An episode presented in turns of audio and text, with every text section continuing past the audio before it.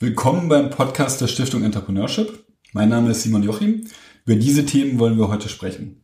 Das Spiel basierend auf Professor Faltins Buch Kopfschläg Kapital, die Entrepreneurship Masterclass und den Entrepreneurship Summit. Ausführliche Informationen zu unseren Projekten erhalten Sie auch unter www.entrepreneurship.de. Wir hatten heute unser letztes Treffen der Entrepreneurship Masterclass vor dem Summit am 6. und 7. Oktober in Berlin. Die Treffen im Rahmen der Masterclass finden einmal monatlich statt, gelegentlich auch zweimal im Monat. Heute war eine Premiere. Wir haben ein Spiel basierend auf Professor Faltins Buch Kopfsteg Kapital gespielt.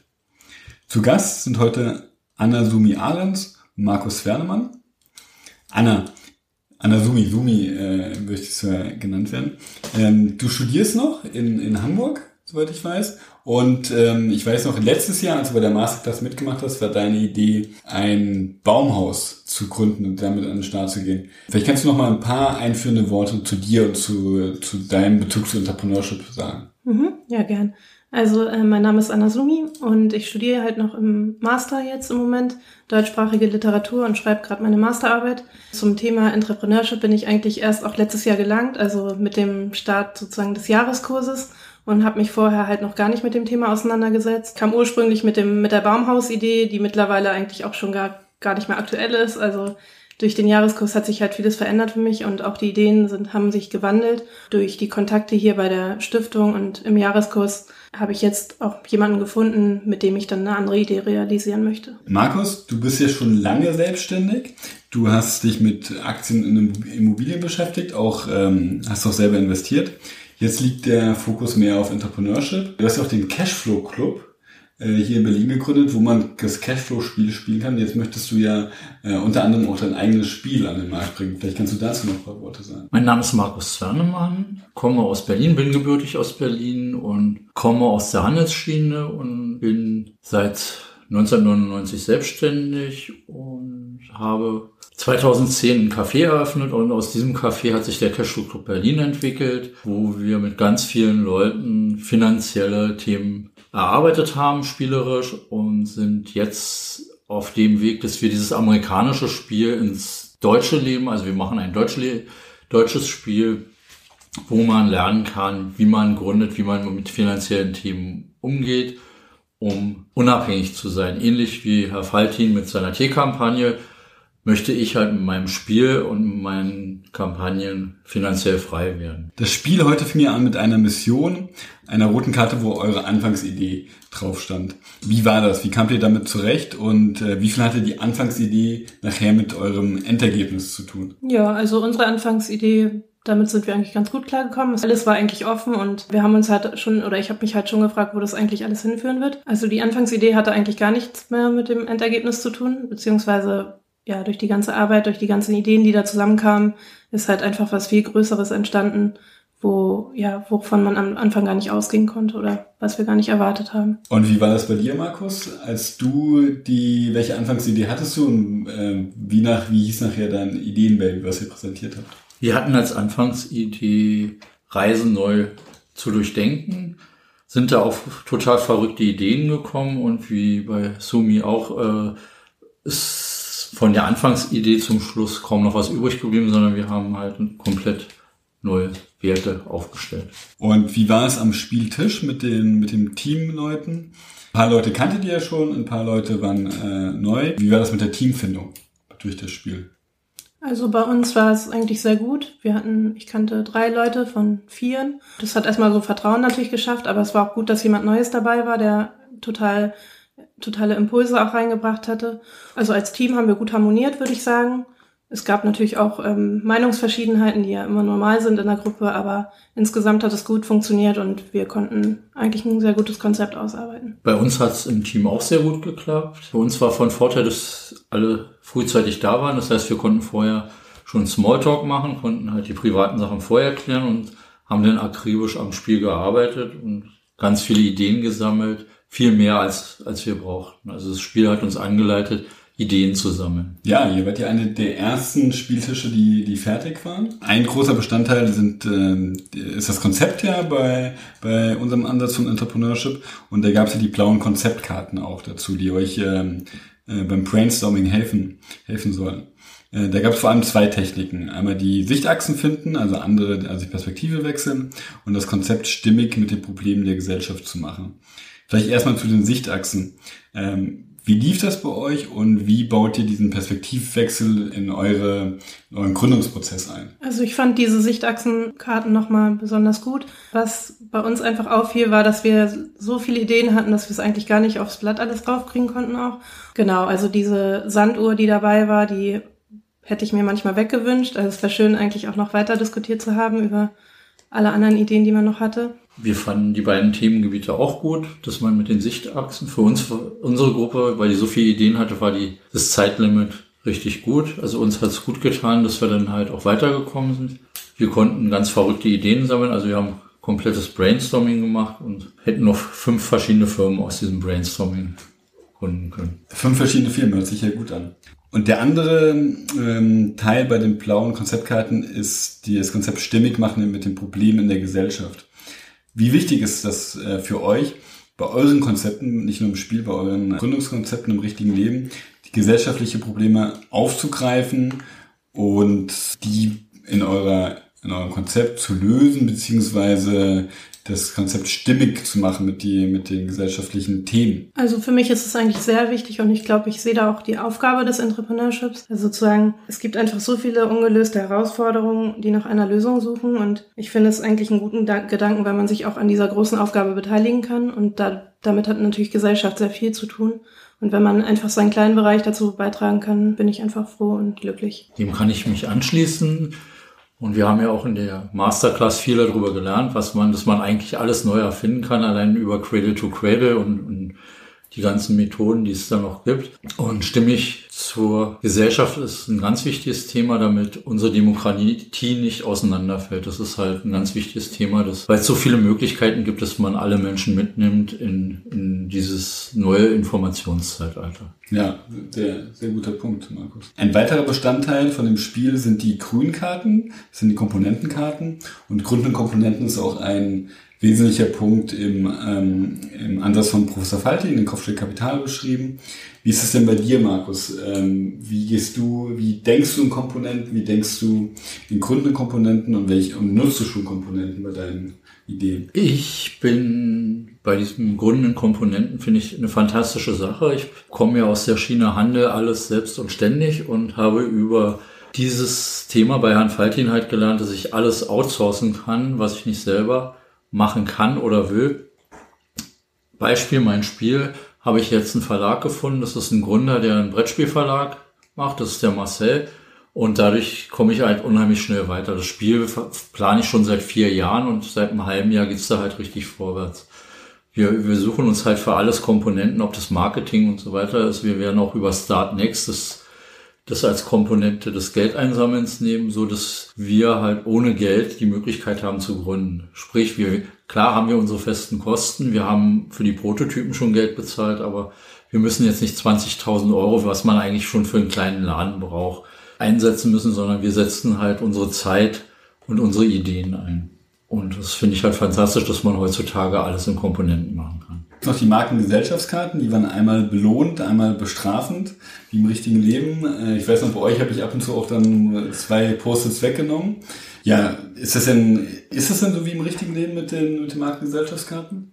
Ja, also ich finde echt super, dass ihr die mit eingebaut habt, weil es gibt ja einfach wirklich immer so Schwankungen und Veränderungen, was den ganzen Gründungsprozess auch angeht. Und ich glaube, da ist auch einfach die Kunst, sozusagen sich auf das zu konzentrieren und sich auch nicht durch irgendwelche Dinge aus, aus dem Konzept werfen zu lassen. Und also gerade, man muss halt auch immer darauf reagieren. So. Und ähm, das fand ich gut, dass man jetzt nicht lange daran danach trauern muss, dass man irgendwas verloren hat. Zum Beispiel, wenn einem da Ideen weggenommen werden bei dieser Karte, sondern dass man sich dann einfach neu einstellt und sagt, okay, ich habe das jetzt verloren, aber dafür machen wir jetzt, also das verändert ja auch nochmal die Richtung. Bei uns war es ähnlich. Du hast uns auch ein paar Ideen weggenommen, aber wir haben einfach neue Ideen produziert. Uns hat halt mehr gestört, dass wir zu viele Konzeptkarten hatten. Also wir hatten zu viele Konzeptfelder wo, wo wir Ideen, wir, wir wussten gar nicht mehr, wohin mit den Ideen. Das Spiel ist schon sehr konzeptlastig, so ich habe das von einigen gehört.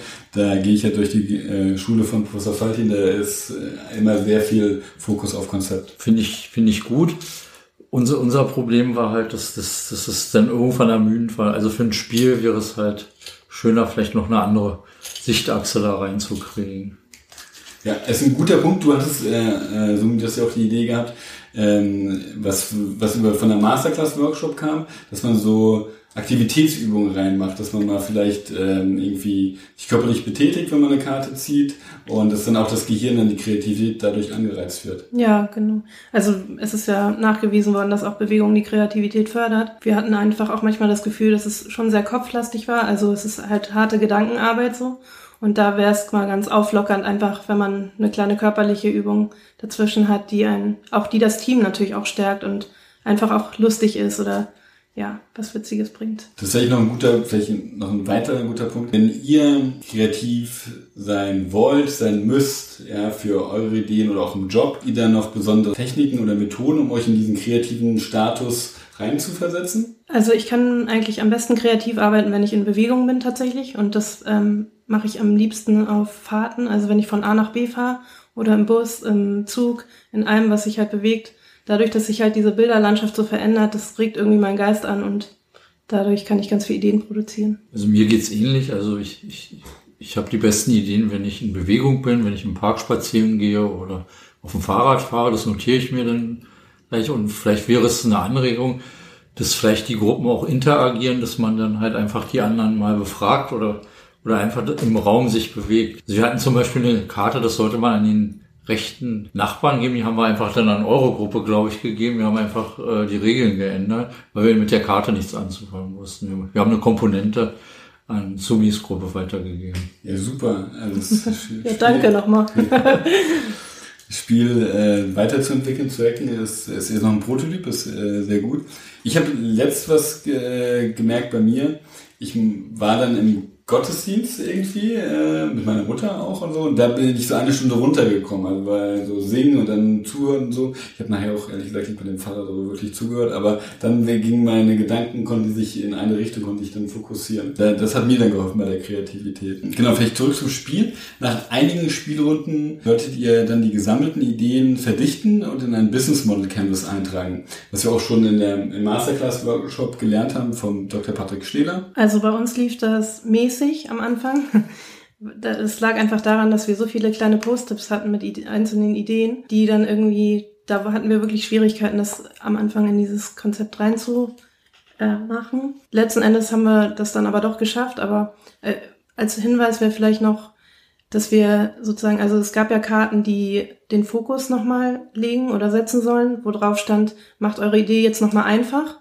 Das ähm, für unsere Gruppe hätte es halt schon vorher, hätten wir die Karte öfters ziehen sollen, damit mhm. wir den Fokus schon früher gelegt hätten. Wir, wir hatten einfach so eine Auswahl an verschiedenen Dingen auch. Es wurde dann irgendwann unübersichtlich. Ja. Uns, uns ging es ähnlich, also wir hatten auch zu viele Ideen, weil wir immer wieder die Zeituhr hatten, wo wir ganz schnell Ideen produziert haben und mussten uns dann halt erstmal finden, wo, welche Ideen nehmen wir und, und, und, und was setzen wir um. Das hat am Anfang gedauert, wir haben es aber dann halt hingekriegt, dass wir ein Produkt zum Schluss fertig hatten, auch mit Preis und ich muss dazu sagen, ihr hattet ja auch die fortgeschrittenen blauen Karten. Ja? Die anderen hatten eher einen Perspektivwechsel und gesellschaftliche wir nur. Und ihr hattet dann noch andere Karten. Und äh, das sind eigentlich die Karten, sind die Kriterien aus Kopfstück Kapital für ein gutes Entrepreneurial Design. Und am Ende musstet, solltet ihr dann präsentieren, das wäre heute eigentlich harmlos. Wir hatten schon mal in der Masterclass, dass wir in der, in der U-Bahn präsentieren mussten, etwas eher so im kleinen Rahmen. Ihr seid ja beide schon eine Weile bei der Masterclass dabei. Du seit, äh, seit einem Jahr und du seit äh, drei Jahren, glaube ich, drei, vier Jahren sogar. Was würdet ihr denn sagen, was war denn für euch das Wichtigste, was ihr gelernt habt und was ihr angehenden Gründern, Entrepreneuren ähm, mit anderen Entrepreneuren teilen möchte? Also zunächst war der Jahreskurs einfach für mich lebensverändernd, das kann ich nicht anders sagen. Und ich würde auch gar nicht sagen, dass es sich nur auf Entrepreneurship ähm, bezieht, sondern einfach auch ein Kurs fürs Leben ist. Ähm, das liegt, also ich habe einfach wahnsinnig viele Dinge gelernt, um jetzt nur einige zu nennen, sind es zum Beispiel, mich einfach auch selbst zu definieren, nach welchen Werten ich lebe. Und das ist ja eigentlich auch eine Grundvoraussetzung, um ein gutes Businessmodell, würde ich sagen, zu entwickeln. Ich habe gelernt, mich zu fokussieren und äh, mich auf die wesentlichen Dinge zu konzentrieren, die für mich wichtig sind und auch einfach intuitiv bessere Entscheidungen zu treffen. Ja, ich habe auch gelernt, um nochmal auf Komponenten einzugehen, dass eigentlich, dass es eigentlich für alle Dinge Experten gibt. Also immer diese Hürde oder diese, man denkt ja immer, ja, ähm, wie soll ich das alles wuppen und so. Es sind so viele einzelne Bereiche, die schaffe ich eigentlich gar nicht alleine, aber es gibt halt für alles Experten und man kann sich immer die Hilfe und Unterstützung holen von Leuten, die halt in dem Bereich viel besser sind als man selbst. Ich habe auch gelernt, mich radikaler um meine Umwelt zu kümmern. Also ich meine, nicht zu kümmern, sondern auszuwählen. Mich auch von Leuten zu trennen, die mir einfach nicht gut tun. Also für mich war das Wichtigste die, die Kurse, die da waren, dass, dass man komplett neue ja, Sichtachsen kennengelernt hat und äh, auch Themen kennengelernt hat, besonders bei Herrn Wagemann und bei Herrn Dr. Huhn, dass man A gelernt hat, im Flow zu arbeiten von Herrn Huhn und dass man bei Eberhard Wagemann gelernt hat, dass man Extremleistungen vollbringen kann, wenn man sich darauf fokussiert und die richtige Ernährung an den Tag legt und äh,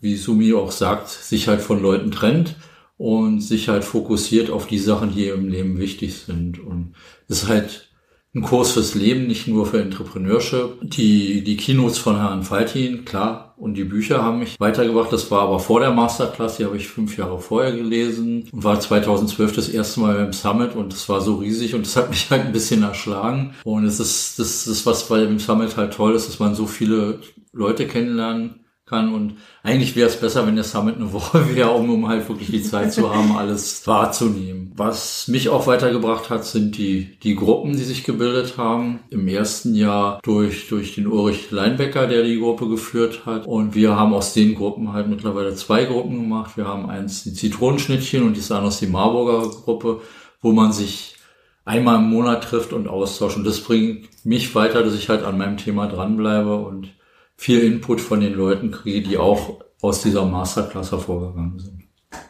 Ja, das kann ich eigentlich noch bestätigen auch. Also das ist ja auch kein innovativer Gedanke, aber also sozusagen, dass uns einfach unsere Umgebung zu einem größten Teil miterschafft, ist halt schon, das hat mir dieses Masterjahr, sage ich mal, schon auch deutlich gemacht und das einfach eine Bereicherung war, so viele soziale Kontakte und auch das Netzwerk zu haben und auch, dass sich Freundschaften gebildet haben sogar ähm, weil einfach unglaublich motivierte und idealistische, optimistische Menschen dabei waren, die eigentlich auch Lust haben, was zu verändern und ja, halt vom Machertyp. Das wurde uns dann auch klar, ähm, als wir die Masterclass in den Jahreskurs organisiert haben, dass es jetzt nicht nur da um Startups und Entrepreneurship geht, sondern es wirklich so ein Persönlichkeitsentwicklungsprogramm zum Teil ist. Und ähm, es gibt Programme, die ähm, sagen dann, wir bringen dich innerhalb von 24 oder 48 Stunden zum Startup. Das machen wir aber gezielt nicht so. Teilweise ist es ja jetzt so, dass die Leute aus dem ersten Jahrgang, also vor drei Jahren, dann jetzt wieder zu uns kommen und jetzt anfangen zu gründen, weil es braucht halt auch ein bisschen Zeit. Man muss einiges klären für, für, für seine Gründung. Wo, wo bin ich, wann bin ich im Flow und was sind meine Herausforderungen, will ich denn im Leben so, so lösen an Aufgaben und nicht einfach das nächste schnelle Ding äh, zu machen, zu gründen. Das geht heute eigentlich relativ easy. Genau. Und äh, ich glaube auch ein wichtiger Punkt ist, dass man Gleichgesinnte findet, ein Netzwerk an Leuten, weil es gibt viele im Bereich Startup, ähm, ob man jetzt ähm, viele Leute, die, die, die Kapital haben, die gut Management sind oder Netzwerk oder Technologie sind. Ähm, und wir bilden vielleicht nochmal eine besondere Gruppe, die auf, ähm, auf Potenzialentfaltung, Nachhaltigkeit und ähm, kreative Konzepte setzen. Und da versuchen wir die Leute eigentlich auch in, in, in, in Gruppen, in der Community, in den Workshops, ähm, dass die sich finden, dass die, das sind einfach, es ist einfach viel angenehmer und einfacher, das mit einer Gruppe von Gleichgesinnten zu machen. Die Erfahrung habt ihr ja, glaube ich, auch gemacht im Laufe der Jahre. Ja, absolut. Also ich bin mir sicher, dass wir eigentlich alle, die wir hier sind, äh, irgendwo die gleichen Grundwerte haben. Und das macht einfach die Kommunikation auch viel einfacher. Also ja, wir haben halt so eine gemeinsame Basis irgendwo und dadurch lässt sich natürlich auch viel auf die Ideen aufbauen gemeinsam und absolut, also kann ich nur zustimmen. Du arbeitest ja auch an äh, einer Idee mit anderen Masterclass-Teilnehmern zusammen, wenn ich es richtig verstanden habe, oder? Ja, genau. Also den habe ich, also ich arbeite mit Justus zusammen, den habe ich hier auch bei der Masterclass gefunden. Und ja, also allein diese wertvollen Kontakte sind eigentlich schon sprechen einfach für die Masterclass. Und du hast ja auch ähm, noch Masterclass-Teilnehmer, Jahreskurs-Teilnehmer gefunden, mit denen du diese Gruppe Zitronenschnittchen äh, gegründet hast, wo ich regelmäßig treffe. Die Zitronenschnittchen ist aus allen drei Jahrgängen sind da Leute bei. Jeder arbeitet halt mit jedem zusammen und äh, so, dass, dass sich daraus halt dann auch Gruppen ergeben, so wie bei dir, dass, dass die halt Projekt zusammen machen, um, also die Erfahrung bei unseren Gruppen ist, dass die Leute sich austauschen und feststellen, dass sie gleiche Interessen haben und bilden dann halt in diesen Interessen halt ihre Idee weiter, um, um dann halt eine Gründung an den Start zu bringen. Es sind Leute, die seit Jahren zusammenarbeiten, die jetzt festgestellt haben, sie wollen irgendwas mit Magneten machen. Es sind andere Leute, die aus seit einem Jahr an, an einer Lebensmittelkampagne arbeiten. Andere machen das alleine.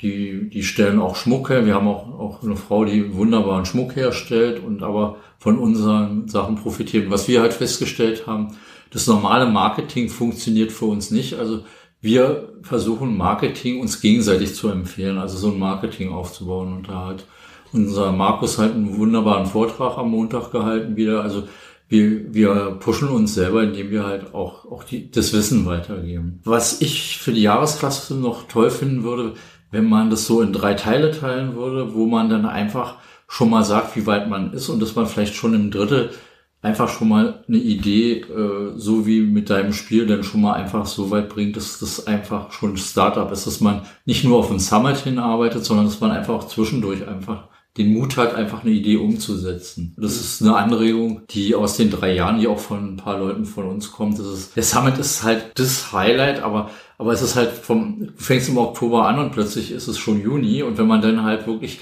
das so in drei Teile teilen würde, wo man dann schon mal auch kleine Sachen. Thorsten sagt immer äh, so, so ein bisschen Handling lernen, so wie er das mit seinen Karten gemacht hat, wo er ein Proof of Concept gewonnen hat. Einfach, einfach an den Markt gehen. Er wollte auch erst ein halbes Jahr später und er hat dann einfach gesagt, er macht.